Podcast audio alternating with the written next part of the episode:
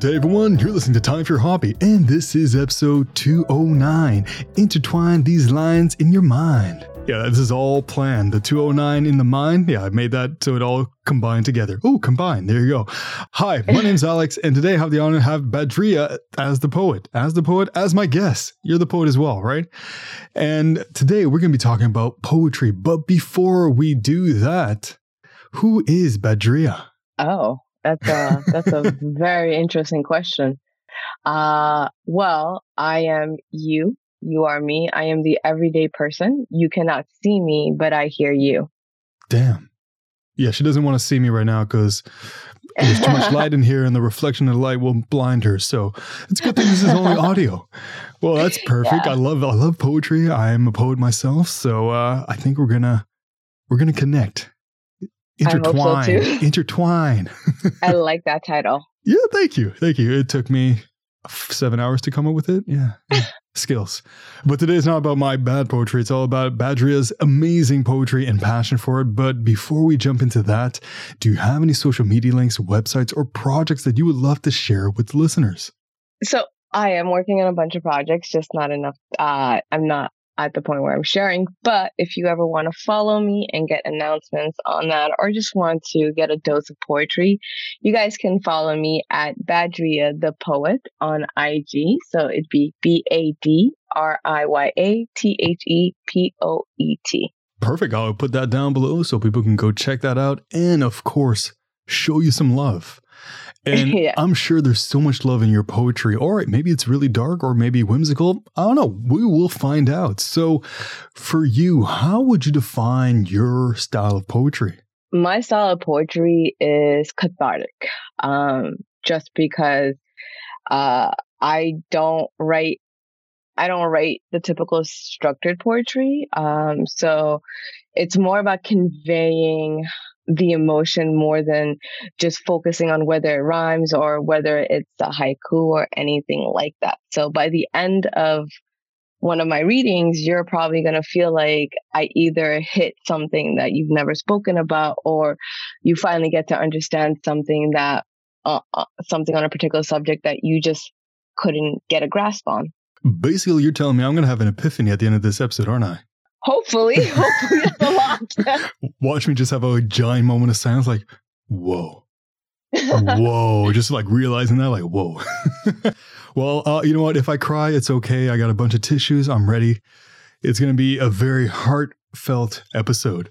But all this must have had, must have had a beginning. So, how did you get actually introduced to poetry? So, poetry used to be my diary. I didn't actually realize I was writing poetry I don't have that classic story where someone saw potential and nourished it. It was more like I kept writing. I kept writing and I had an addiction with writing because at that time, it was the only way I could speak out loud a lot of the things that were dying to explode out of me that was keeping inside of me. So I would write something and then next thing I know, I'm like, it's not right. I need to keep putting, I need to keep fixing it. Next thing I know, I'd be performing it in front of my mirror when nobody around until it just felt perfect.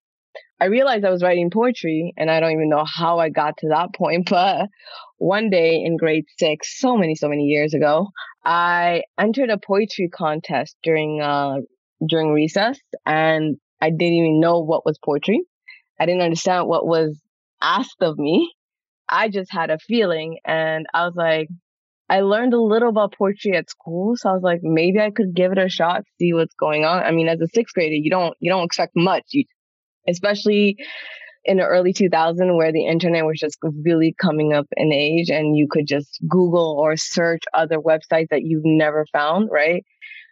So I entered it. I remember writing about my dad because at that time I didn't know who my real dad was and I had a stepdad and I had step siblings and I've always wondered what that feeling was to have, you know, I've always had a stepdad and he treated me like amazingly, but you know that like sometimes you feel like it'd be better if my biological so and so was there, maybe feel different. So I wrote about that and next thing I know, I won $20,000. What? yeah. Wow. Yeah. However, uh, as cool as that sounds, a few issues. so I go by Badriya today, which is quite funny because that was actually the name I submitted in the poetry, but I was supposed to use my actual, you know, government name. I never did that. Um, because I have a at home name, right? Which some people call a pet name at home. And then I had a government name that everyone outside the house would call me. Um, so if you're my sibling, you can't call me my government name mm-hmm. or we'll have problems. But so that was one obstacle. So I had to prove my identity, which I couldn't because I was like, how are you going to prove as a sixth, as a sixth grader that you wrote this and beat a bunch of adults, right? Mm-hmm. The second thing is my mom didn't believe me. to her, to her, she probably didn't actually realize I actually wrote until my 20s, probably. Right. So at that time, she, she's like, this is this is a hoax. This is a scam. She was onto scams before scams were a thing on the internet. so she just assumed it was another scam, and I was like, "Are you sure?" Because I won twenty grand, American, right? Because I had to go to Pennsylvania, so that was more in Canadian. I was like, "It's free money. Are you sure?" And she's like, "No." I was like, "Okay." And then that's how I figured out I was writing poetry. Now, you can choose to not answer this or answer it, but now, many years later, has your mother come around to accept poetry? So she's always accepted it. It's just more, I was always, I'm always a very extremely private person, which is ironic because I'm two extremes at once. I'm at the same time extremely personal and private when it comes to certain people. And if to other people, depending on, you know, how close to them, how comfortable I am, I'm an open book, right? At that time, no one knew me. I didn't even know myself. So she didn't know that I was writing. Um, around my early twenties, I told her I wrote, I write, like I, I just write. And she thought that, you know, it's cool. I write, but she kept asking a little more questions. And um eventually realized yo she really writes. She's like you're actually writing. Wow. I was like yeah right? Surprising. Shock. Um and it's still a shock to my siblings because i'm the eldest of um, i would say eight. So we're nine in total. So i have eight younger ones under me and they're starting to i'm still very private about my writing because you know, I'm an artist and I'm sensitive about my ish, right? So I want to be perfect. And they're still slowly getting to see what I'm doing and how I'm doing it. And it's a process. Yeah. And throughout that process, you evolve and find out things that work for you and things that do not work for you. And with that in mind, I'm sure since the sixth grade, you've had an evolution of how you write. And this might be hard to answer, but how many different, like, many epiphanies have you had when it comes to poetry in the sense, like, wow, I want to start doing more poetry about this, or you've changed your style completely, or your mindset has evolved due to your world perception, or anything like that? So, yeah. So, at first, when I started writing poetry, even after making that competition, right? It was still a diary. It was still something cathartic. So I had a natural flow and it was more about not writing about a certain thing, right? I would have the epiphany after I was done writing the poetry because I had so many feelings. I had so many conflicting feelings, like, and I've had conflicting feelings since I was six years old, right? A lot of big emotions that a six year old and like someone even in grade six shouldn't be dealing with. So I had to figure it out. You know, where do I start? Where does it end? How do I explain this? Who can I talk to? If I can't talk to anybody, what do I do? Can I write? Can I write a diary? Because I wanted to be, I come from an immigrant family. And at that time, I wanted to be very Canadian and not like, like not I didn't want to have anything to do with my roots, my my like my my origins or anything like that. So for me, the most Canadian thing to do would be what does a Caucasian little girl my age does from day to day in a you know modern like well like modern income family, right, middle class. So diary was a big thing. So I would write, and a lot of times after I was done writing my poetry, it's like I, without realize, placed all the blocks in order. And now I see the big picture. And I was like, ah, that's the epiphany. That is okay. awesome. Right? It's because that idea, like you're just writing, writing, writing. And then once you're reading back, you're like, whoa, I'm deep. Whoa, Did I write that? Right. right. To this day, I still say that. I like to compare it to uh, uh, someone that draws, right? When someone's drawing, they don't know what they're drawing, right? They're just starting somewhere. And then when they're, when they're done, they're like, oh my God, I did that. Oh my God, this means this. Oh my God. Sometimes when I used to write at the beginning, I didn't understand a lot of the meanings. I had my personal epiphanies, but when people like the very few people that read my poetry would read it, they'd be like, I got this out of that. And I'm like, huh, I didn't think of that, but I like that. Please stick with that, you know? Although I've been writing since I was a little girl, I, I, I am an emotional writer, right? So, like I said, I had big feelings and those big feelings as I grew, grew older didn't go away. I just got accustomed to them. Like I started ignoring them. I started doing what every other person does when they don't know what to do with their emotion and just put it to the side. So I didn't write between maybe 14 to up until 20. And the reason is because I upped and moved. I left Canada. I moved out of the country. I went to Africa and I think I was too busy, you know, living in a different way that I've never had before. That writing was just things were happening too fast to write it down. They were too fast. Didn't have the privacy. I didn't have my writing sanctuary. So everything was just like upside down. So coming to my later half to answer your question, I now writing when I got back to writing was incredibly difficult. Like I forgot everything I used to know. That person I won 20 grand in grade six was not the same person that was writing poetry at 20. You know, we were com- two completely different pe- people. So through the struggles, I had epiphanies of a different kind. So I still had my epiphanies when I wrote my poetry, right? Like when I finally got into it and I could write a piece, I'd be like, huh, I didn't know I could feel like that. I didn't know this could feel light because I took something heavy and it felt like I transferred the energy into the words and put the weight into the words and left it there. And I feel like other people feel that when I read. And this also might be tough. I'm going so deep in your mind right now. it's now. Okay. it's okay. Do you ever read some of your old poetry and have a somewhat different epiphany from the epiphany you had? I really wish I could. The thing is, a lot of the reasons why I had big emotions as a kid is because I come from a very unstable background. So because of that, I didn't have access to the right no one knew I was writing. So whatever paper or blot or whatever they found in my room at the time was automatic trash. So any of the poetry I may have written in my early days are forever gone, lost in time. So I don't know. Sometimes I think about it though. Sometimes I think about it. And although I don't remember the poetry itself, I have a really good emotional memory. And that's a weird thing to explain. So I don't remember a lot of things. So I have this like fleeting amnesia for many different reasons ADHD, depression, a lot of things, you know, just don't remember well. But when it comes to an emotion, I can remember it even if it's 20 years later. So if something happened and I had a particular emotion, I will remember it for some reason. With that being said, I know some people, well, let's say for smell, touch, a sound, mm-hmm. it will mm-hmm. trigger a memory. For you, does mm-hmm. it ever happen? Let's say you smell something, it triggers a memory, but it also triggers a poem that you once created. Yes, yes. Some yes. Sometimes I am I'm one of those um writers that I blurt it out, right? So sometimes I will blurt out a poem and I think it's new, but I've already recited this. It's somewhere. And I'm like, huh, so I have, yeah, I have that type of memory. Not aware of how I do it. I wish I could use it in my everyday life, make my life so much easier.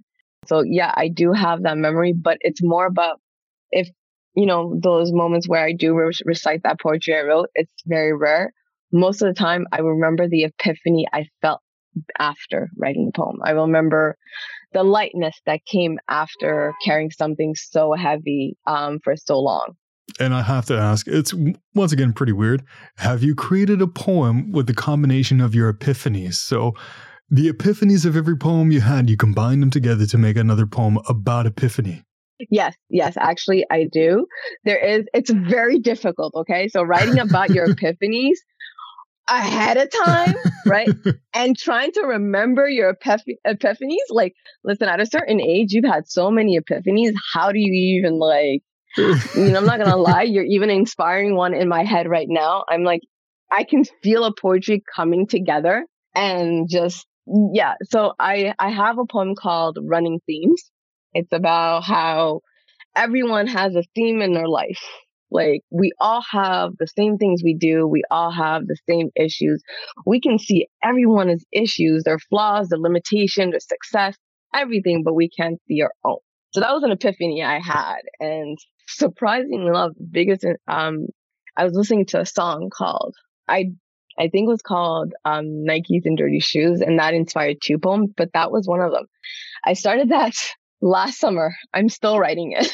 Actually, yeah, because sometimes it could take some people can create a poem within hours, minutes, and sometimes it can take a longer time. So I've had experience with both. So for you, how long does it usually take you to, on average? I know because it could vary from poem and also the length of the poem, but how long does it usually take you to complete a poem? I kind of think back of what, because one day I heard Jay Z answering the same question, and after listening to his answer, I was like, oh yeah, that is right.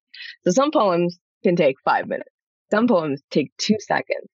Some poems take three months, right? And some could take, they could actually remain forever incomplete, right? Because like I said, I'm an emotional writer, so there are ups and downs with that. And when the emotion is not there, when I'm not, when all my chakras, my soul's not connected in line the way they're supposed to, sometimes it just takes forever. And it depends on the subject as well. So sometimes when I finish a poetry in five minutes, it's because I probably have been thinking about this unconsciously for such a long time that I've formed a, a thought, a, an opinion that I want to share.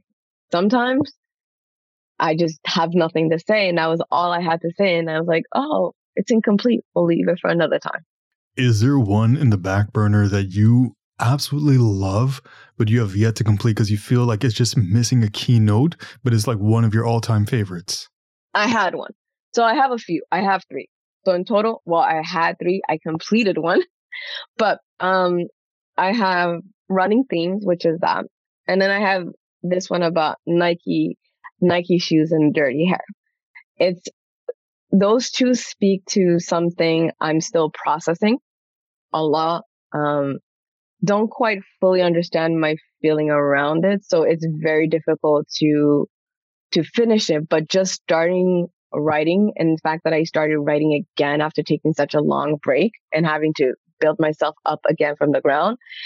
Um, I'm very proud of the, of those poems because of the approach I took. Um, I stepped out of my comfort zone and I wrote about something that's been pondering my mind, but I, I wasn't ready, I guess, to you know, talk about it, but I just wanted to push myself, see if there's anything else I could. I'm going to finish working on them, hopefully. Um, there's another one that says, say my name, just because I love the song Destiny Child. Like anything Destiny Child, I love it, right? Say my name. That's something that's been running in my head for like 20 years, right? And so I started writing it. It was a little difficult. I actually took a three year break from it because I was just honestly, I was embarrassed about my writing. I did not feel confident enough. I didn't feel, I didn't have the trust in me to complete it and trust the process. And so recently, I just finished it in one go. I was like, hmm. why was I so upset? Why was I so upset about this? I, I, this feels great. I look, I was just my own little cheerleader at the end of the day. And when it comes to writing these, I don't know for you, but when I, let's say, write my lyrics, my poetry, sometimes my favorite time to do it is late at night where my mm. mind is mm. not fully like focused. Cause if I'm hyper focused on it, I will just analyze every little bit. But when I just like loosely focus and just write, cause I'm writing, writing, writing, it brings out more of my emotions of who I am and what I'm going through. Is that so? Well, actually, on that note, what is your preferred time of day and what is the mindset you have to put yourself into? Because you say you're very emotional in a positive way that it inspires you to write. But what's the mindset you have to be in to write your stuff? So, my brain, I have to be in a state where my brain is not taking control because I my mind is the type of mind that will obsess over the little things, will plan 20 years ahead of time, even though I don't want to. It won't let me relax, essentially. Cause I, I just, I'm like, I have, I've been diagnosed with anxiety. So I'm always anxious, no matter what. So I have to be non anxious, which is very difficult. I also would have to have, and this is interesting, a lot of weed because for some reason, the process of smoking helps alleviate the anxiety, but it also bubbles my creativity. Like it gets the cauldron going, you know? So, um, that, and then I used to be a night owl. I am still a night owl, but I'm also an early bird. So I like writing in the middle of the night or right after the night has done. Like, so around six, between 6 a.m.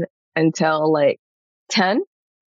And then from like 11 p.m. until like 6 a.m. So like from 11 p.m. to 10 a.m. essentially. And see, this is what this is what I do as well, and I love that mindset of just, you know what, the sun's out, right? I should go to sleep, but I'm just in the zone. I got to write, and I don't know if you incorporate music, but do you ever just listen to say music in the background to inspire you? And if so, what kind of music gets you going? I love that you said that. Thank you. Thank you. Music is an essential, crucial part. Music is the only thing. So music and weed are two crucial part of the writing process.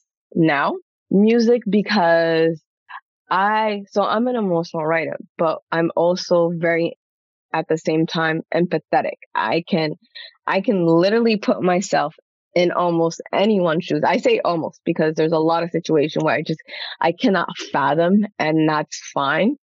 But I can put myself in a lot of people's shoes. Um, and just imagine how the scenario go. For example, lately I've been listening. So what inspires me is R&B, Afrobeat, pop music, because, you know, pop is just, you know, pop is pop um, especially when you have like people like Charlie Puth, um, just inspiring with these good songs. Um, I'm also a huge fan of K-pop.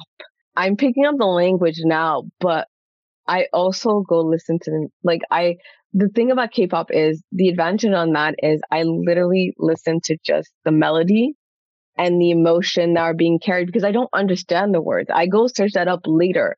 And a lot of the times I have the sentiment wrong, right? like, oh, I thought this was about this, but it's actually about this. But it doesn't change the process because I, still get something out of it for me. It inspires something. It sometimes I would hear it. All it takes is one word in a song, mm-hmm. one word, and then I would write maybe three, four poems. To give you an oh, example, oh, wow. yeah. So to give you an example, Tems is an Afrobeat artist. So to whoever listening to her, like shout out to that you know who she is if not it's okay you know it's fine but just to give you an example her playlist contains about maybe like an hour or two worth of songs. I was able to produce about five poems on four of those different songs. In one sitting? One sitting. Wow. One or two sittings one or two sittings but yeah sometimes i just write write write write. Don't you just love that when you're in the zone? You're like I can't stop. You, you know, sometimes I feel like those are the type of people like I do that too. Like I'm in the zone. I should eat, but I'm in the zone. I got to write this. Exactly. I even have this warning now, right, for the pe- members in my home. Hey, I'm in the zone. Please don't bo- bother me. If you interrupt me, we're going to have problems because it's hard to get that inspiration, mm-hmm. especially the older you get, the more responsibilities you get. This is at the end of the day a hobby that I adore something that I want to grow into, see where it takes me, but I just don't have enough time. Like I'm with you on that. I'm I'm doing a podcast. I'm working. I'm creating a board game, not because I'm like I need to oh do something God. else. I'm just I got inspired. I'm like, hmm, I could do this. This is fun. And I just got steamrolled by it.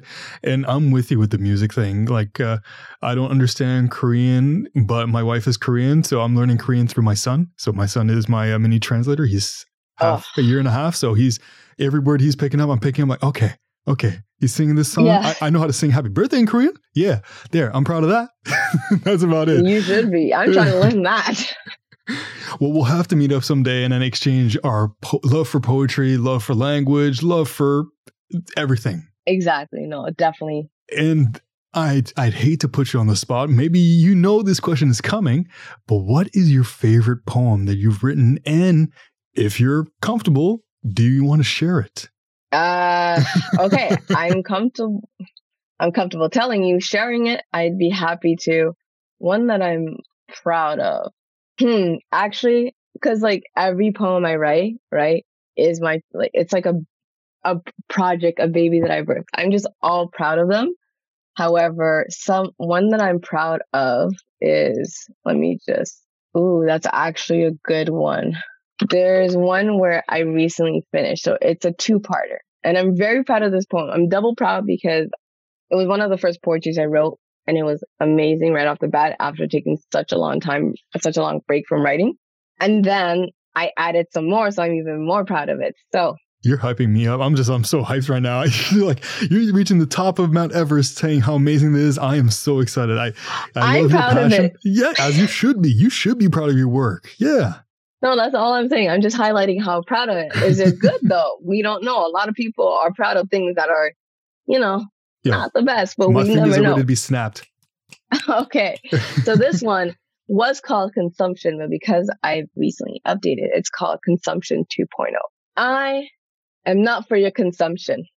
I am to con- I am to be consumed entirely out of passion and compassion and with lust. So take your time, take it slow. Fuck that stereotype and the person you think I'm supposed to be. Let me fuck your mind and fuck your soul instead. Let my wild curls take you on an adventure you've never been on before. Let me be your sanctuary. May my kisses give you life. Let my essence forever linger in your surroundings forever remaining with you, reminding you of me and what you can never have, always on the tip of your tongue as if you can taste me again, but never within reach. I am the dream you thought you had like a genie in a bottle, but psych, you thought wrong. You thought you had me, but I clearly had you tame before you ever, ever even came. So don't come and disrespect my name as if I hadn't had you mark my name on your body like a tattoo, a clear requirement you knew you had to do before committing to this experience you wanted so badly. Hypnotized under my spell, I had you twisted around my fingers, roll you like a pinky ring. I had you. You thought I was after the diamond, but I was after a real treasure you can never fathom of, one that is way beyond you and what you thought you could offer on one knee. I was whole before the universe met itself, and I will be whole when it says goodbye to itself. So please don't ever underestimate my value and me and what I bring to the table because clearly I am the table. And if you haven't noticed, you are eating and sitting at this table that I built. You are but just a blimp in time and space for me, and I promise I will leave with half of you when I'm done with you. Me and my legacy will survive without you. Goodbye. Sign the one you can never have. This probably is not great for the microphone, but snapping my fingers. Okay, I I hate to do this kind of like you, never want to sum up a, po- a poem in one word or a few words because the whole thing is the sum up of the whole thing.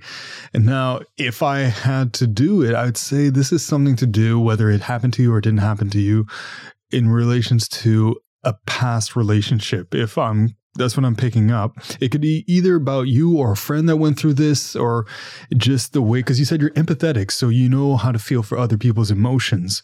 So I do like that idea that this individual did not see the person they were in front of.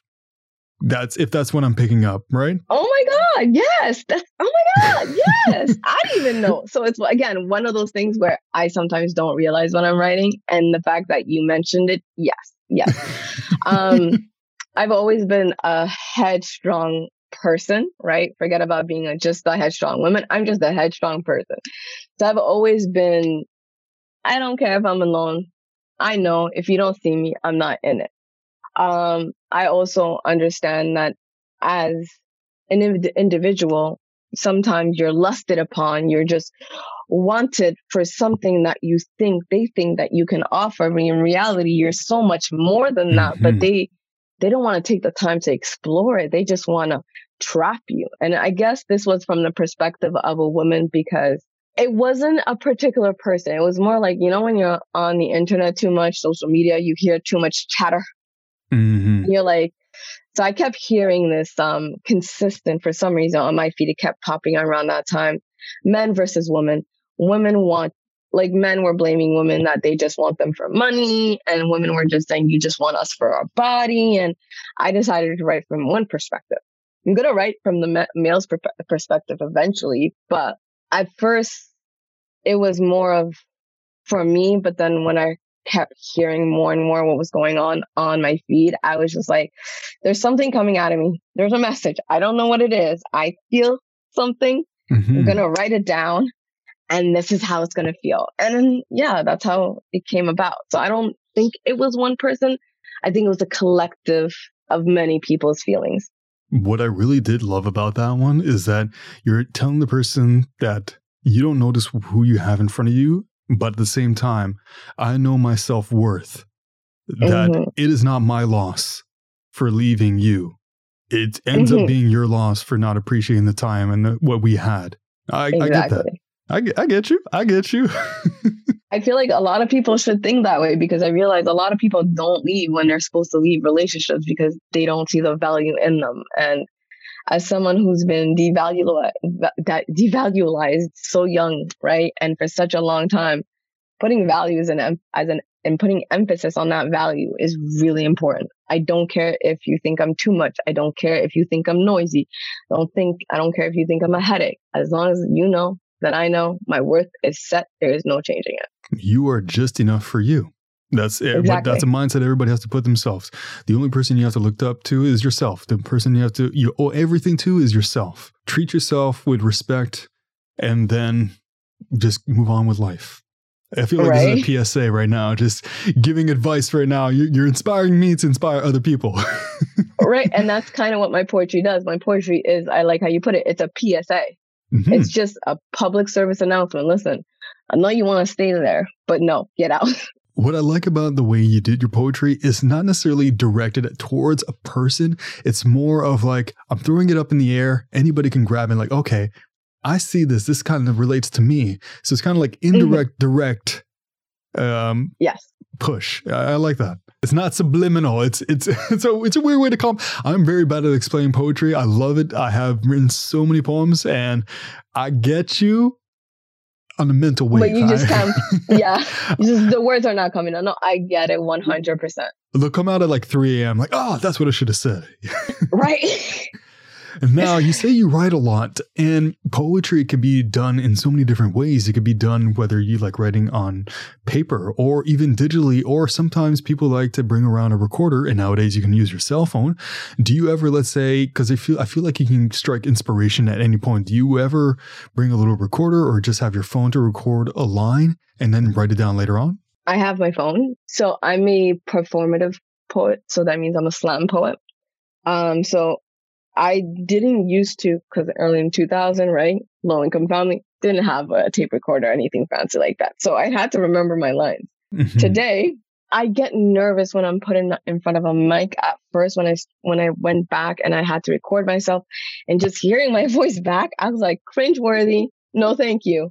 But about, I, I kept trying, I kept trying and I, I actually like recording now because about, I think just a week ago because everyone's going to think after hearing this poem, maybe if they like it, they're going to think, oh my gosh, she's such a great writer. No, I'm struggling every day, right? So just two weeks ago, I was, I finally was able to record not one piece, but like four pieces in total. So I love being able to record because it gives me the intonation.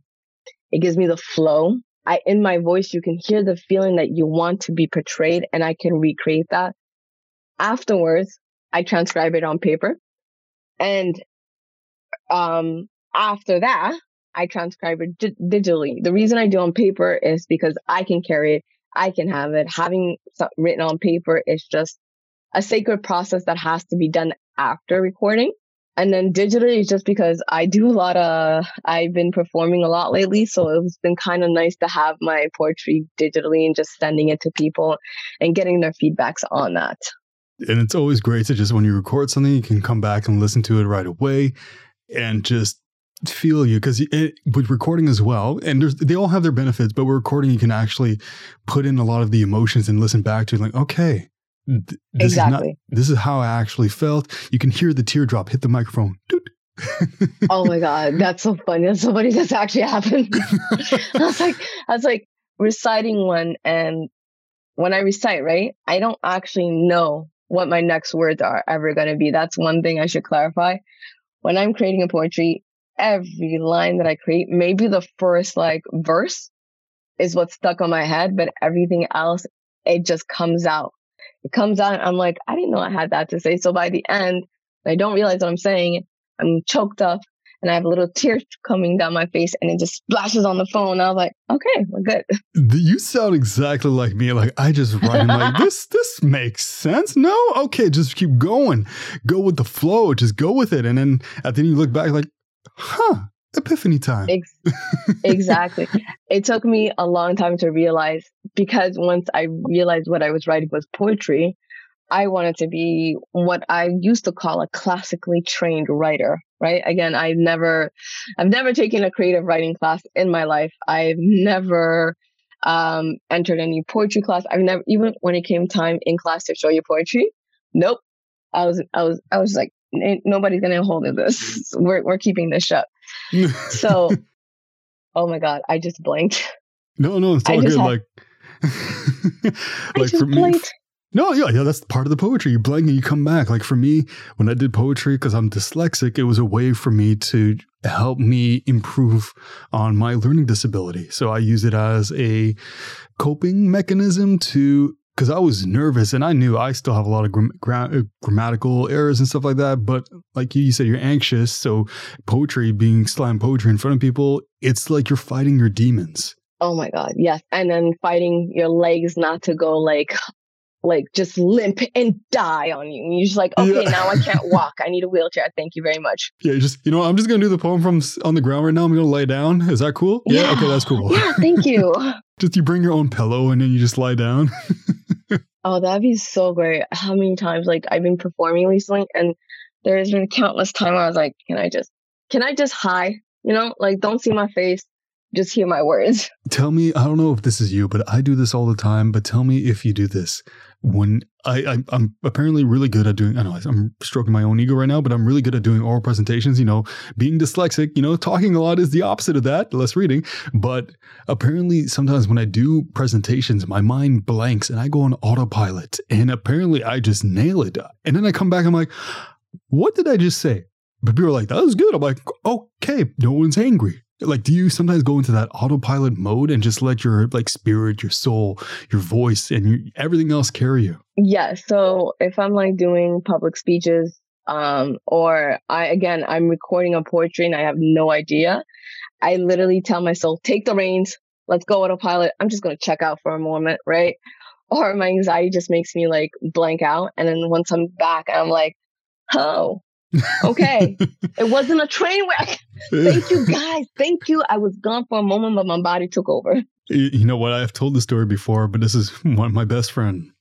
He uh, had a Japanese class and then he was participating in a Japanese competition where they had to do a presentation at the Japanese embassy in Japanese, and he had it all written down and he memorized it. And then his t- professor was there and all that. He it was his turn to do his presentation. He went up on stage, did the presentation, and everybody was giving claps, but they were kind of weirded, like, okay. And my friend was like, okay, people look weirded out. He goes, sits down, and the professor's like, that was good, but you had an introduction, no middle, and just the end. Yeah. So, so, he just he did the intro and the end, but he completely forgot. So basically, it was something along the lines of, "Hi, my name is Jonathan, and I love. Thank you for listening to me. This was wonderful." Oh my god! but in his mind, it, his autopilot went that way, and I'm glad he's looking back at it and he's laughing. He's like, "This is pretty funny in this situation," but that can be pretty devastating for some people going through that. Oh no, yeah, I've had I've had a lot of times, which is why I on a like I don't like autopilot as much just because I can think of one thing where uh, it's cringe and it's, I'm, I'm like taking a deep breath because I'm sincerely embarrassed. Uh, but I just came back from, you know, um, living abroad, came back to Canada, went back to my high school and I wanted to participate in school events. I decided to be an MC because it's what I do. I talk a lot, you know, just like you, I'm great on presentations, right? I was like, I can nail this. So I was like, I can MC this. Did not prep, unlike your your friend, right? I did not prep. I got the gist of it, and I was like, you know what? I I've done this. I've done this on the fly. It's cool. I go into the gym. I take the mic.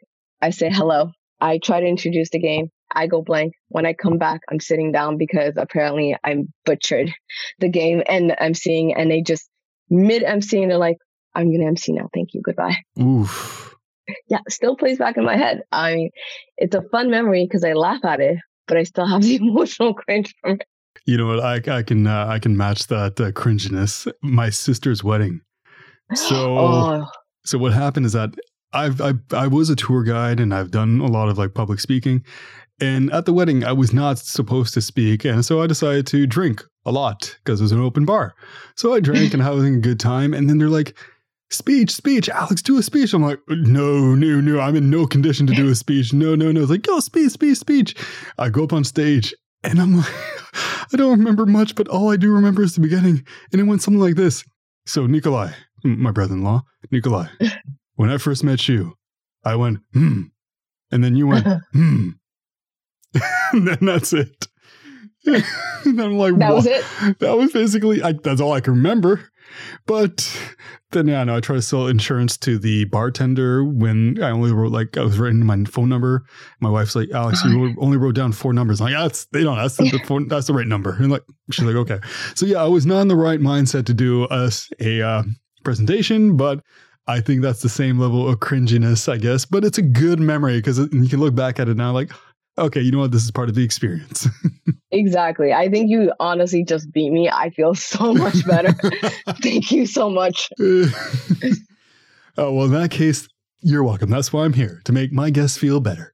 Uh, so, back to poetry itself for you. What is something you know now that you wish you knew when you first started doing poetry? That it's something that I would cherish my whole life, pro- like later in my life more than I thought and I wish I kept it up. But more importantly, that I'm glad that I didn't keep up because it got me to really re explore something that naturally came to me without a thought into it, right? I got to break it down, start from the ground up, and really understand what type of poetry I write. How do I write? What gets me writing? What do I write about? So that's something I do appreciate now. And I mean, d- do I wish I knew it back then? Some of it, maybe some of it, right? Um, maybe the awareness of what I was writing, maybe see what I see in poetry today and how far it could have taken me, right? I could have done so much more with it. Um, especially because although we're talking English, my poetries were originally all French. And now I can't, now I'm learning how to like because I can write French. I still know how to write French, but I forgot the gram- grammatical structure of a lot of things. And French is a language you have to practice or you forget. So that's why I say I don't remember how to write poetry in French anymore because I was like I I can't construct it, right? Um, so maybe maybe that actually I wish I knew how important my French would be in the poetry because what makes poetry better if you think poetry in English is amazing Poetry in French is even better because with the French language, there is a specific word for literally everything. And saying something like I like in, in French means je t'aime, right? I love you means je t'aime. But that one word, even though I said they all have specific words, that one word has so many meanings. When we say we miss you in French, we, we say tu me manques, which literally translate you are missing. So for us to miss someone, it means like we're telling them you're not next to me. I miss you. And that's what I appreciate. And I, you know, I think that's what I wish I, I, I, I knew back then that I knew today. And as a fellow French speaker, I agree with you. Yeah. I grew up with French. Yeah. so it, I've been surrounded by it, by it my whole life.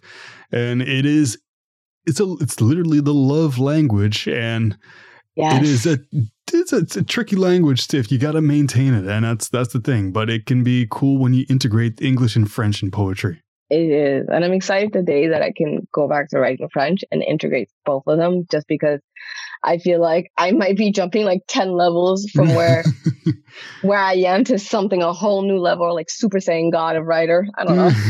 you telling me there's another epiphany on the way? Oh yes, I'm not done writing. This is this is not even the peak. I'm still on my journey when will I reach the top? I don't know, but I know that I will become a better writer than I am today because I am a better writer than when I was five years ago, and I didn't think I could write anything back then. Mm-hmm. You know what? I I'm I'm really excited to see your journey. I'm so happy you. you came on and, and you seem like such an enthusiastic person. I really want to see you grow as a person. And in terms of growing as a person, there's some best parts in your hobby. So, what would you say is the best part about poetry for you on a personal and an emotional level? On a personal and emotional level, it gave me the ability to be self aware. It gave me an ability to be able to digest a lot of difficult emotions that a lot of people in any age will probably not be able to deal with just because every time I tell, like, for example, my life story to someone, it's always like the same, you know, reaction. Wow, what? and I'm just like, and then the like, and I know maybe like TMI, but like, so I'm surprised you're not on the street or a stripper. And I'm like, what was I supposed to do? Right. Mm-hmm. So I appreciate writing gave me a sanctuary. Writing kept me sane, honestly. Mm-hmm. Writing was my companion. Writing was like poetry is my companion. Poetry is my friend. Was my confidant. It allowed me to bloom into this person I am today. And I wouldn't change who I am for nothing because of poetry. Um, yeah. And an emotional level, it allows me to, it allows me, like, like I said, to like just digest, take apart something difficult. Anytime I need to talk, think about something, I write it down most of the time, especially if I'm thinking about it over and over and over and over again for like months on end. I just have to put it on paper and then I'd be like, okay, I can go back to this. Cause like I said earlier, poetry is my diary. I can go back, read, and just, okay, I remember what I did on that day. And I remember what I'm supposed to take, take away from that day or moving forward. What am I supposed to do emotionally when I, when I come with that, like a similar situation? Mm-hmm. No, I completely agree with you. And for you, what was your biggest challenge when you first started doing poetry? We're going to talk about the second first time, right? Because again, when I first started writing, right, this came effortlessly. So the first time, I guess, and it's really ironic because I wish this was a problem today. One of the biggest struggles I had when I first first started writing was I couldn't keep up with how many poems I was writing. In a week, I probably would write like 20 pieces just because I had so many going. And then add that up for three years. That's like a lot of pieces right? Today, it's just starting.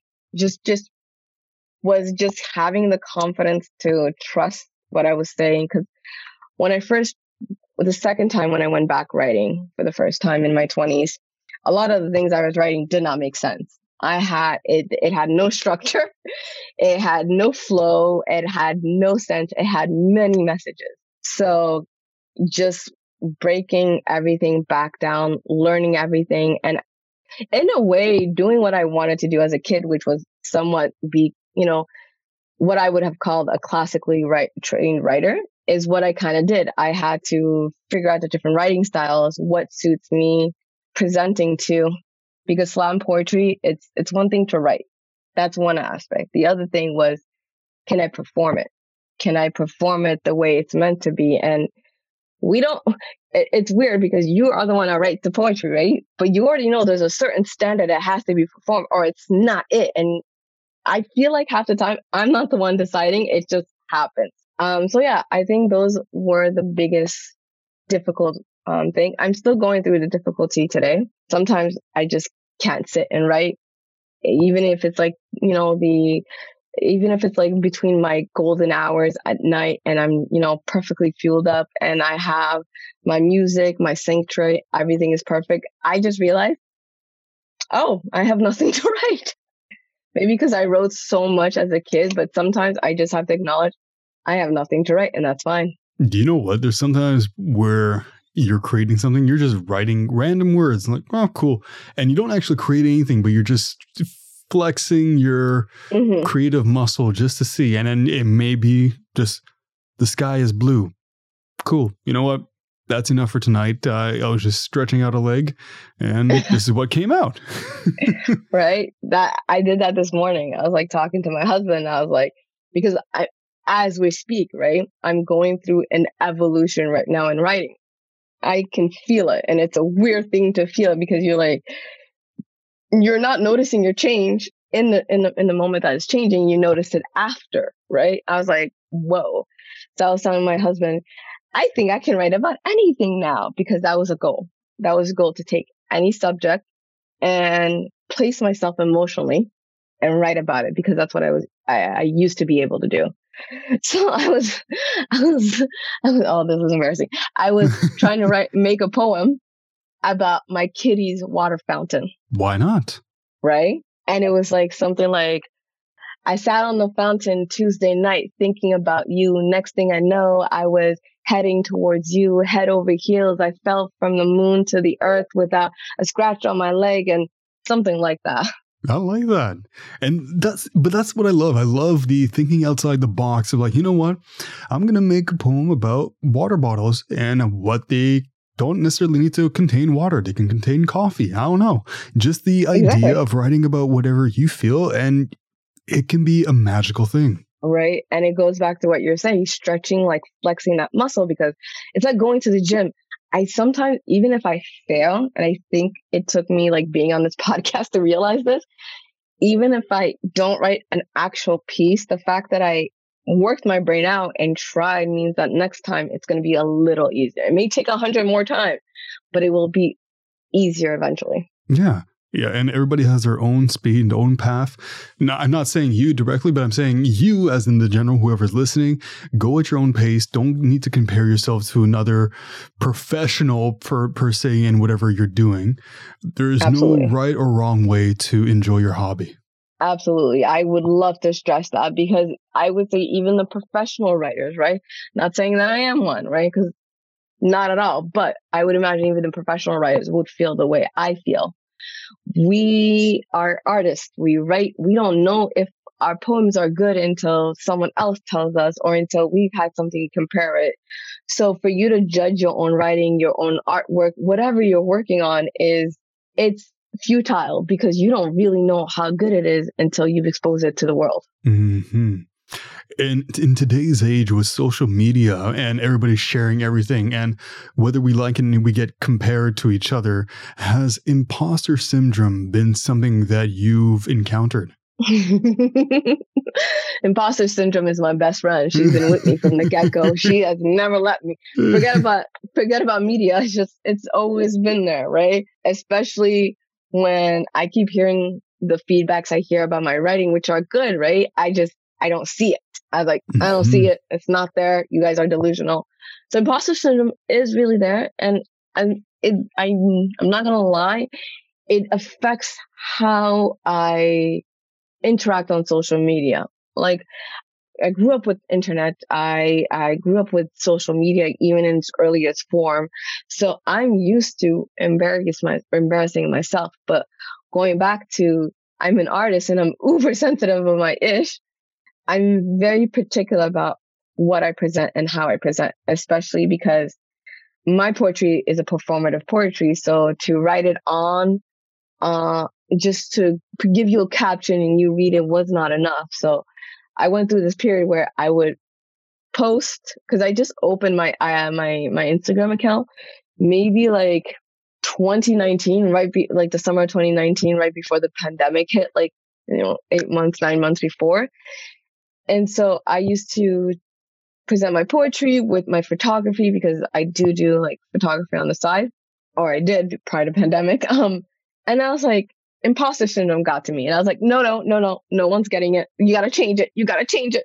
So I deleted everything, and now my, my I I'm struggling to find the courage to post again because I it's one thing to present. When I present, I'm fierce. I hear it. I have a, it's like there's a second person. I'm like, I have a, a, a, persona that comes out of me. But when it's my Instagram page, it's really me and there's no persona to hide behind.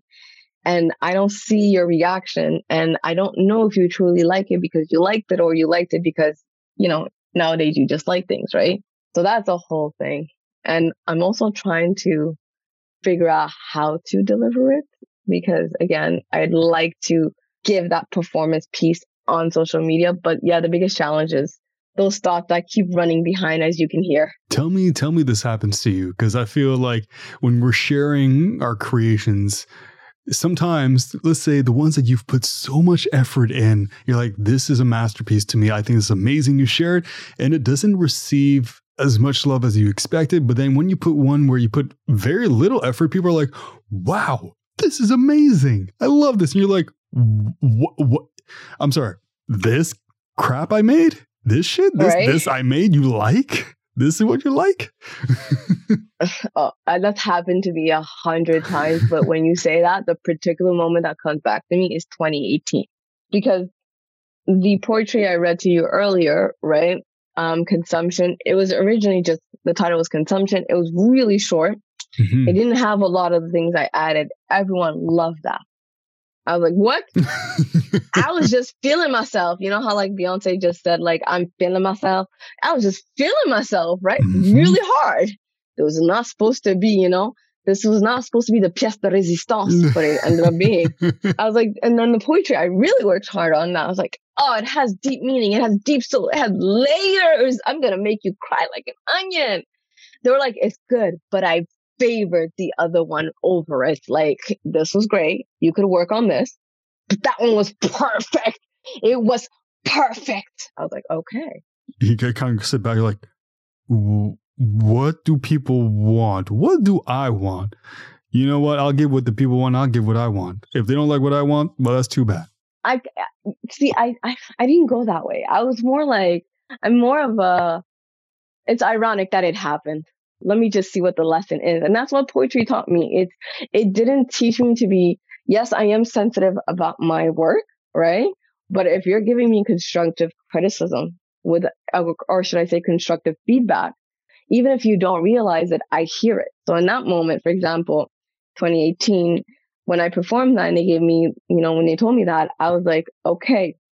And I asked them more questions like, what, what did you like about that? Was it the flow? Was it the message? Was it clear, concise? Was it the body? Did I make you feel like you were in it? Did I make you feel like the most sexiest person ever? And what about the other poetry? What happened? Right. And it was like you said, um, now I can just put it up in the air and you can choose to say, hmm, I relate to this. But before people couldn't. So when those when that happens, I take I tend to take it as a learning lesson. I also can't stop laughing just because of how ironic the whole situation is. I was like, okay, okay, only but me. You know what? Let's roll with it. This is my ship. I'm I'm running this ship. I'm happy with my boat. exactly.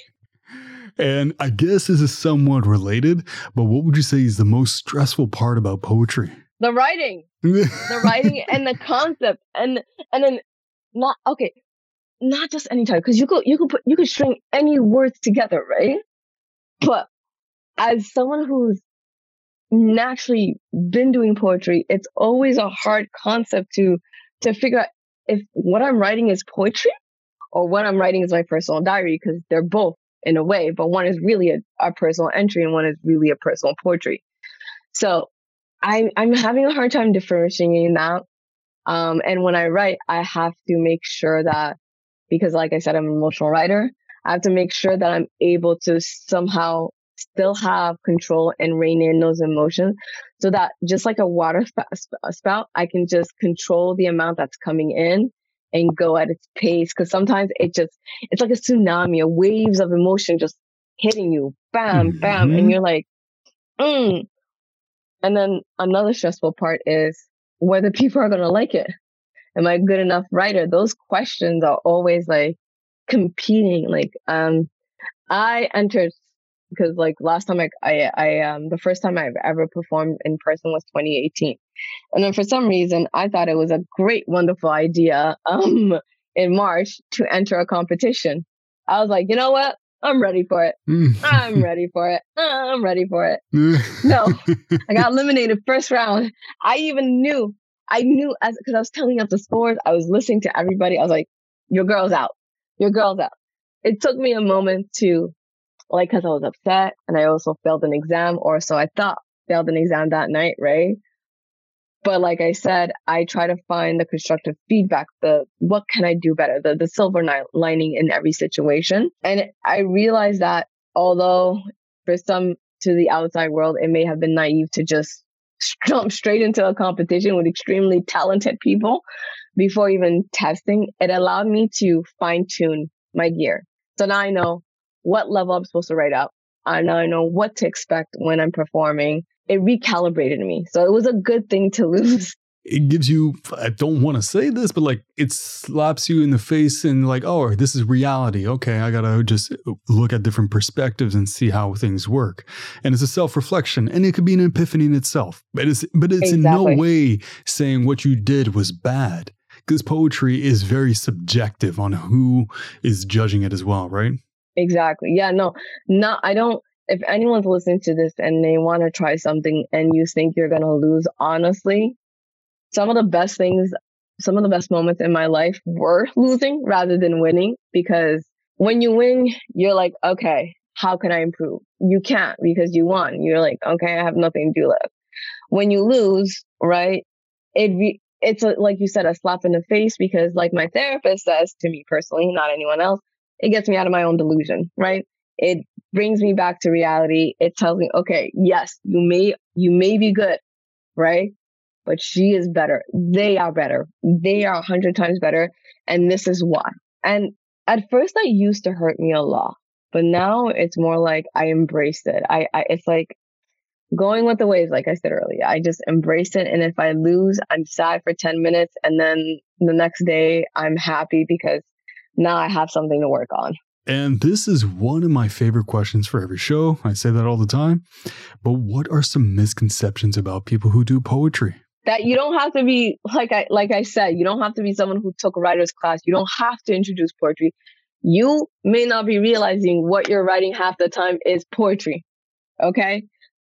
Poetry is everything and best believe I come from a so my my I'm Somali and if the one thing you should know about Somali people, we're actually a nation of poets. So we are like poetry is in my blood.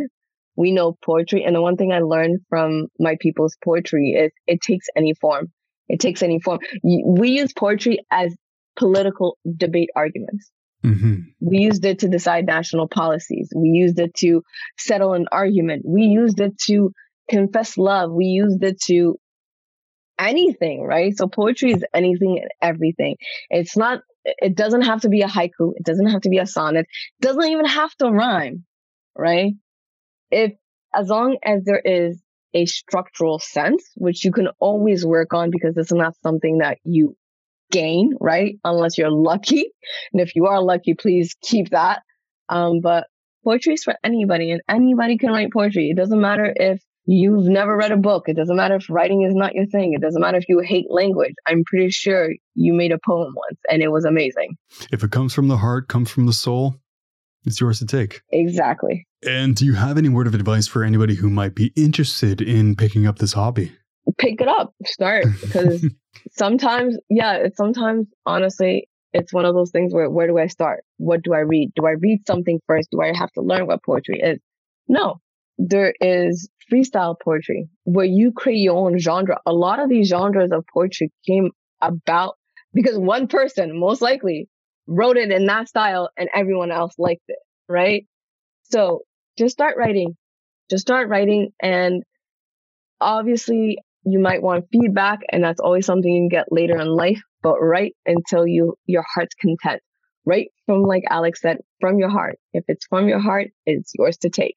Man, this is this is hitting hitting my soul. I'm, I'm feeling all warm inside. good, good. And I've asked this question at the beginning of the episode, but I'll ask it again at the end.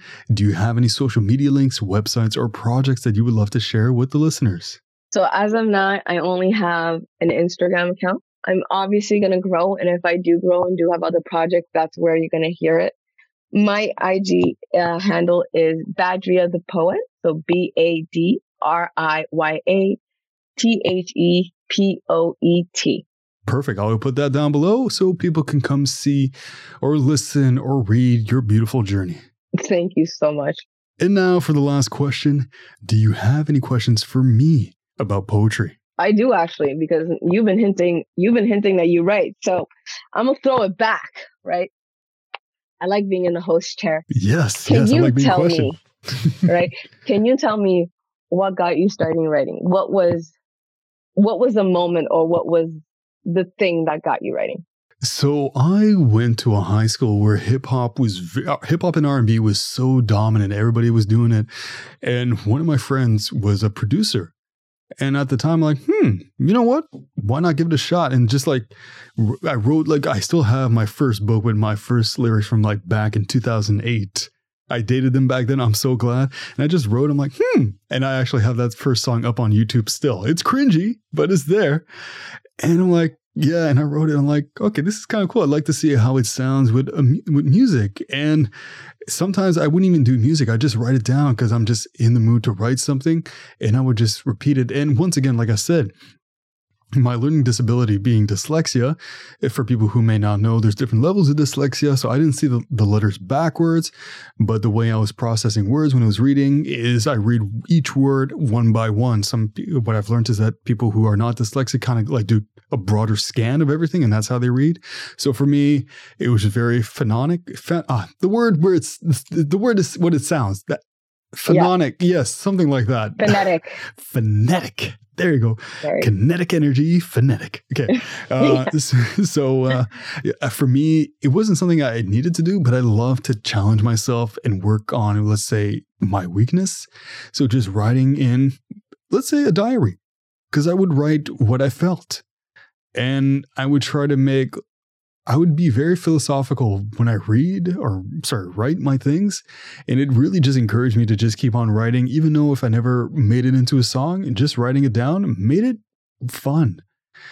And it was just it completed two things. It completed the, the like the temptation in my soul, the, the not temptation, I mean the the empty part of my soul that needed to be filled with something, and it helped me improve on my learning disabilities. So it was a win-win for me.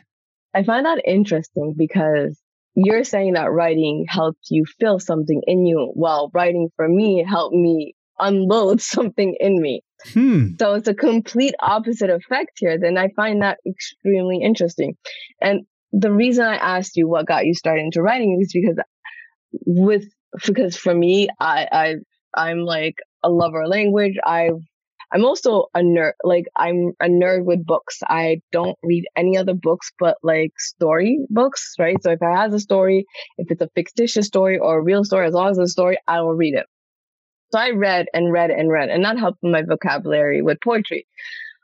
My question is, my next question, which was leading up, is how, what were some of the difficulties with starting up writing or just in general with dyslexia because even though like you said you didn't read the word backwards but you had to pronounce each thing phonetically. And with poetry you have to have a flow. So i understand the flow is in your head the poetry is in your head but once you transcribed it on the paper and had to reread it how did dyslexia play a role and how did poetry help you with that if it did help? It did absolutely. And for my poetry I actually I would consider myself a lyricist because I mm. would try to use more complex words and when I use the complex words I would do so much research on the word itself and the use of the words in the sentence and the connection to the previous sentence or the more, uh, further back sentences and stuff like that so it forced me to just not only learn new words but it helped me break down how the words are spelt how they they sound so it really made me just analyze each word and figure out how to pronounce it better. So for me, it was, I know it's like something dyslexic people don't like to do, but for me, it was like something like, okay, I liked the challenge of fighting my demon of something that I feared. Like back in the day when I was a kid, reading in front of the class was my nightmare. Oh my God. Yeah, exactly. Especially because I feel like I would always fumble and stumble and all that and mumble and all the bulls. And uh, no, I still had that fear in high school. And now I'm a lot better. And I like challenging myself with things that don't, that I would usually find difficult or scary. I like trying to figure out new things and work on my weaknesses. I wish I met you back then just because, just because, again, the more you talk, right, the more mm-hmm. I realize how privileged I was with the, with linguistics already, just because it's something that I have a knack for it. I don't know why. I just have a knack for it. So when you're talking about having to use big words and having to do a lot of research, for me, again, it was the opposite. Because I read so many books, all these words were in my head, right? There are, and I have this I have this mind where everything is connected. They're intertwined with each other, right?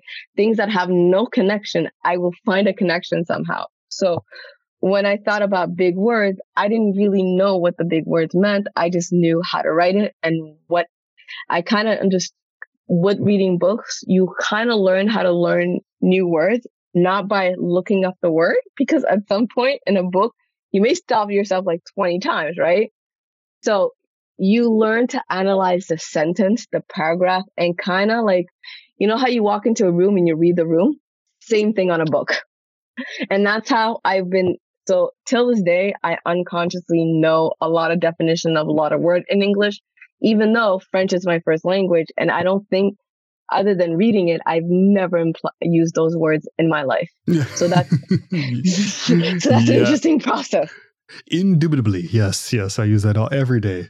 But I, I completely agree. Yeah, I completely agree with you. And then also for fun, what I used to do when it came to writing these, I would have a dictionary and I'd open up on a random page and point at one word. I'm like, all right, cool. Let's see how I can use this in my poem and like learn more about it and then work around that. That's amazing because that's something I can't do today. And that's a skill that is like, not because you had dyslexic, like that's a genuine skill to have to just open a word, a, a, like a dictionary, or I bet you can do this with any book today and just select this word and say, I'm going to make a rhyme about this word. Like, it's amazing. So this leads up to my next question because you are a lyricist. So that means you write music. Do you see the same? Because with poetry, I also realized that Miss Lauryn Hill is a great example. Her poetry ended up turning into music. So I always consider music and rap to be poetry in a sense. If you listen to Adele's latest album, right, particularly Love is a Game, I love that song because if you look at the lyrics, that is my poem. It's not me that wrote it. I like to clarify, but it's my style of poem, right? It's how I would have presented it. And the fact that I got turned into a music is in, a song is incredible. Mm-hmm. Have you had, so I guess I have multiple questions leading up with that. so have you had, uh, did, did you, cause you said you're a lyricist, did you start writing poetry right away or was it music? It was music for me because the other thing as well, as much as I wrote music as well, I wanted to do, after I started off by writing music, uh, lyrics, and then I'm like, hmm, I got inspired to do instrumentals. But the thing is, I can't read music or play. So I I would create the music itself. I would create like scores, R and B, hip hop, lo-fi, and mm. I feel like they're good and like they sound like orchestra music. I love doing that, but I take my time and I can't play the piano, but I do it one key at a time, so it takes multiple hours. So it was a combination of both. I love the combination of it. And if you were to ask me, do I do the instrumental first or the lyrics first? I would say I do them separately. I'm like, oh, okay, this one kind of works with this one, and that's weird. I kind of they're independent to each other, but I can mm-hmm. keep them as is because I've released things that are just instrumental and I've written poems that are just poems that never had music behind it. So you could expire. So you have two inspirations. So there's two levels to this. You have the musical, which tell me if this happens to you, okay? Because this is something that happens. I mean, you sometimes you hear the whole composition of the music created. You hear the instrument. So you, if there's a guitar, you hear the guitar. you hear the piano. Yes. You hear everything. But you're like, I don't know how to write or read music. I don't know how to do it. That's me. That's me. That's, that's me. Okay. We should have met a long time ago. Like this. that's exactly me. I cannot. My wife can read and write and plays the piano, and but uh, she it's like we're the opposite. She can create, but I can create from scratch but like we complement each other. But I feel like you and I were on the same vibe in the terms of like, I, when I listen to a song, I like to break it down. Like, okay, there's the hi hats there. Okay, there's that little sound there, and it's I don't do it on purpose. I do it for fun, I guess. Because it, it naturally attracts you. And then the second part is the poetry itself. The words are coming. It's like you don't know where the words are coming, but they're flying from somewhere and they're like placing themselves. Like, you know, in Harry Potter, how everything just flies into place. It feels like that. So then my question is, what is the favorite, your favorite instrumental you've created? And what is your favorite poetry piece you've ever written to date? My favorite one I've ever created, I think it's a score, kind of like I love making movie trailer music. mm. for some Mm. reason, and I put it up on YouTube. I'll share it with you after, and I guess I can share it in the show notes if I remember to share it. And uh, as in my favorite piece, it's one that i written probably I don't know two, three, four years ago, but I have it up in front of me if you'd like to hear it. Please and thank you. okay, so this one is called Simple Inspiration. And the idea behind it, just for fun, for a challenge, I wanted to do a song where every last word of the sentence rhymes with the word inspiration or nation. Mm. And so it, it it's weird. So just hear me out. I want to hear your feedback. It's three verses I wrote, but here it goes. Tell me why we live in a world full of aggravation where the anger and confusion is present in every nation and the new way living is based on accusations. The ones that we despise discard collaboration. Where did we go wrong is the miscommunication, not giving an explanation on the helpful information to say the ones we love and turn into frustration. Constant modification to create this irritation. Forget the meditation to swallow the medication to get the sensation to ignore the situation. Life can be tough. It's not an easy simulation. The hard times will pass. It's taken in moderation. Our moral obligation is to work with our relations for the future generations and potential innovations, improve the education and surpass the limitation of our previous civilization for this world's population. Some days I wake up with a sense of inspiration while improving preparation. It's my own revelation. Defining meaning of life and all the temptations. Give it your all, yeah, it's part of dedication. But what's your definition of a mental isolation? It's the fear in a world where you live in hesitation. Be the best you and don't fear intimidation. Strive to be the greatest and work on escalation. Make it way to the top. You don't need the validation. You won't let intoxication take over imagination.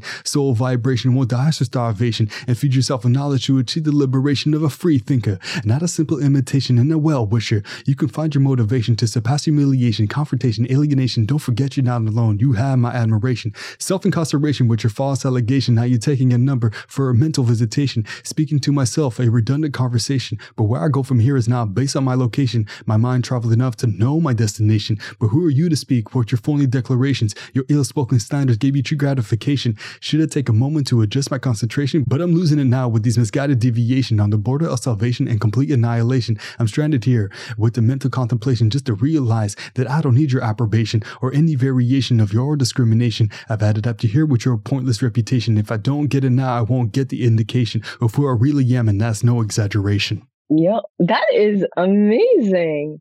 Wow. You why are, why am I the guest? You should be the guest here. the guest, no, no, no, no. This was all about you. I just, I like, I love poetry, so that's why I, I was so happy to have you on. oh my god. No, I'm glad that I, I I've got to be honest. Like I talk about poetry all the time, but I think other than one other person, you're the only other person that's genuinely excited and not like. so I'm glad we got to hear. And I love your poem because first of all, the the rhyming is something I struggle with. So the fact that you were able to like push yourself and challenge yourself, that's going to be a new challenge for me. I also love how at first it felt like because again, it could be correct me if I'm wrong. It talked about it kind of talked about society nowadays, how we're all divided. We each have our side. We don't want to listen to each other. We will all want to be heard. And at the end of the day, it's like, it's what you do. It's what you do and how you hold yourself and how you think about yourself. And if you're going to choose to continue tomorrow or not. Spot on. You, you, you nailed it. Okay. I was like, I better nail it.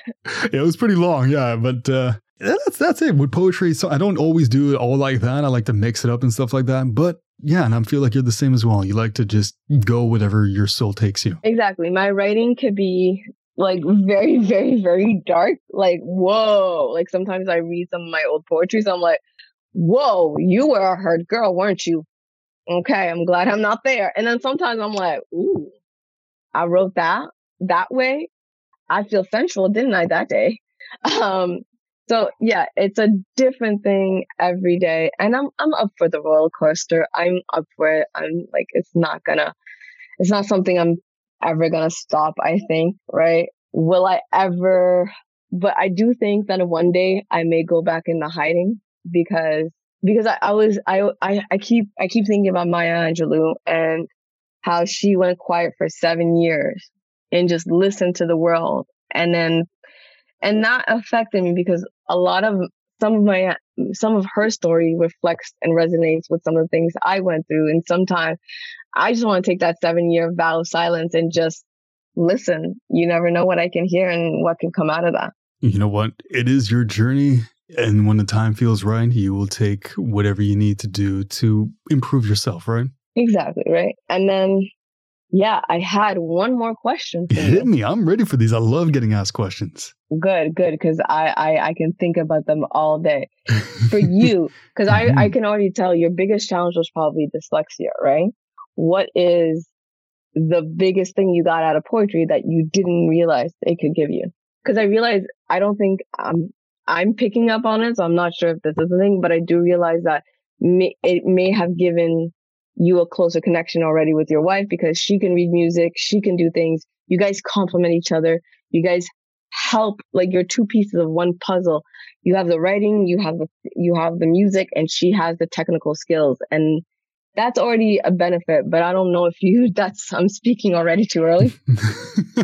uh yeah no like i for the technical skill parts i also taught myself how to like create music and all the whole technological aspect of digital stuff but for me i guess for music it is actually if i look back and i really didn't really think about it but it is the thing that is making me not say a sentence properly. It is the gateway to the rest of my creativity. The reason why I started this podcast, the reason why I went into public speaking, the reason why I tried graphic design in a way, like just the creative aspect of just writing something, just throwing it up there. And then maybe come back to it later. It's like, all right, this is what it is. You know what? I can work with this. And ah, I don't know if I'm answering your question, but no, you are. You No. are because just just to like give you context to show you that I understand. Sometimes when I'm writing poetry, I see the physical image. Like sometimes it's a photography. Sometimes I see the whole like a video. yes. I, I I think of Grand Corps Malade. He's a, a poet from France. You should look him up, right? Um, he has a visual aspect. Poetry is writing what you literally see in your head. It's nothing more. It's emotions and what you see in your head. I could not agree more. Like when I write poetry, I have a whole like movie scene going in my head. Even when I create my music, I picture scenes happening when it's playing. Yep. So writing, so it's what you said. Writing is a gateway to almost to me personally, and I guess to you too, to a lot of other avenues because hmm we share a lot of common things. We Mhm. we we we have musical like instrumentals running in our head. We see home like right now. Um, one of the projects, little personal project I'm working on for myself is I'm writing a, a story for myself, Ooh. and it started off because I wrote a poetry, and I was just like idea. And I saw the whole thing unfold itself. And it's the same thing with writing this story. I can't write the story the same way I can't write my poetry without seeing what's going on in my head first. I let the movie play and then I go back writing. Mm-hmm. Don't you just wish there's like some sort of memory card you can just capture your memory? Like, oh, I'm gonna save this for later, especially when you're about to go to bed. Right. Or something that like can allow me to show the world what I see. Because that probably would blow their mind just because Oh. I was like, you, you can't, sometimes you don't have the words for the awesomeness that's going behind, behind those lenses of your eyes. And you're like, ah, I'm so frustrated.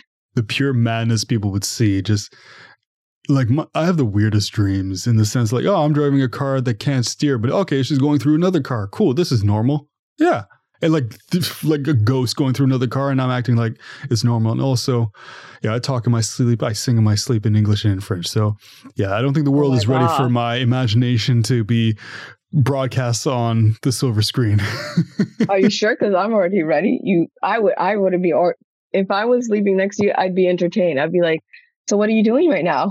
just talking. Because like I have siblings, I have people who um sleep talk, right? Nobody sings. That's a new one. That's impressive. Okay. I wish I had singing. I'm stuck with snoring. But I'd be like, I hear them talk. I'm like, so what's going on? And what people don't realize, if you talk in your sleep, it's actually very, you're very um persuasive. It's easy to just talk to you. And sometimes I might have a whole conversation. So for example, my husband's a sleep talker. So sometimes, and he's a special kind of sleep talker. He's a special kind of sleep talker. It's like he's sleep talking, but it's like sleepwalking, but just talking. So it sounds like he's awake, sounds like he's alert, his eyes are closed, but he sounds like he's awake and alert. And you have a whole conversation with him every night and every morning. It's he doesn't like, remember. like, right? So I was like, yeah, I was having a conversation with your alter ego. We decided that this is not good for you anymore. we both decided it's like, yeah, you weren't here for this, but we decided. exactly. You you were asleep, but your subconscious woke up and we had an agreement, so we're good. I'm sure my wife did that with me. Sometimes I hear my wife like giggling, she's like and then she falls back to sleep. I'm like, okay, whoa, it's so funny. And then sometimes I've I've seen this too, where she's like she's she's sleeping, she's full sleeping, just laughs like like, well, what happened? Well, it was just a tear. Then she wakes up like, why am I sad? I'm like, I don't know. you were laughing two seconds ago. She must have had vivid dreams. Like, I don't remember crying. Like my dreams are weird too. To give you an example, one of my favorite dreams was a nightmare. First, I was getting chased down the street of where I live by this, you know, because I watched a scary movie, so someone was trying to kill me. And then I decided to say, I don't know, I didn't even realize it was a dream. I was like, wait, no. Why am I running? if he's gonna kill me, why not kill him back too? It's. so next thing you know, I'm the one running after the, the murderer, and I'm like, ee, ee, I'm gonna kill you. And uh, ah, I just, I don't, I woke up so happy. So actually, a random question: With the dreams you do remember, did you ever write any poems about them? Yes, I remember actually almost all my dreams. I remember 95% of my dreams just because I have a process in the morning. Yes and no. My dreams are I don't know if that's called lucid dreaming, like, because I'm not aware I'm dreaming, but let's say I have a problem, right? I'm like, okay, I need to figure out this issue in this situation. I'm frustrated. Let me go to sleep. And I sleep and I dream about it and I try to figure out a solution in my dream. So my, my dreams are more problem solving, planning, being cathartic. Sometimes though, the cathartic part, when I get an epiphany, it does help, but rarely do I ever actually get a poetry. More like an idea for photography, maybe a story, maybe problem solving, but not poetry. Well, you know what? I'm I'm in awe right now with your creative process, you as an individual, and I'm disappointed that we have not met earlier to bond uh-huh. over our love of poetry and being creative and having weird dreams. exactly. we know each other now, right? Yeah, we were old friends, but like in the past life, we've been like best friends. That's that's exactly. that's been stated. yeah. So there you have it, another body with a hobby. Thank you, Badriya, for just coming on and just sharing your passion for everything. I truly, truly do appreciate it. If you guys would love to learn more about Badriya, just go check her out. I'll put all the links down below in the description, so it'll be very easy to find. If you'd like to be on my podcast or have any questions at all, shoot me an email at timeforyourhobby at gmail.com or follow me on all the social medias. It'll be all down below. If you want to show support, I have a Patreon, I sell merchandise, and what you do have to do is go show some love to Badriya. So, Badriya, thank you so much for coming on. Thank you for having me once again. And I can't wait for your board game to come out because I love improv. there we go. See, we're best friends in the making. There it is. so until the next episode, make some time for your hobby. Take care.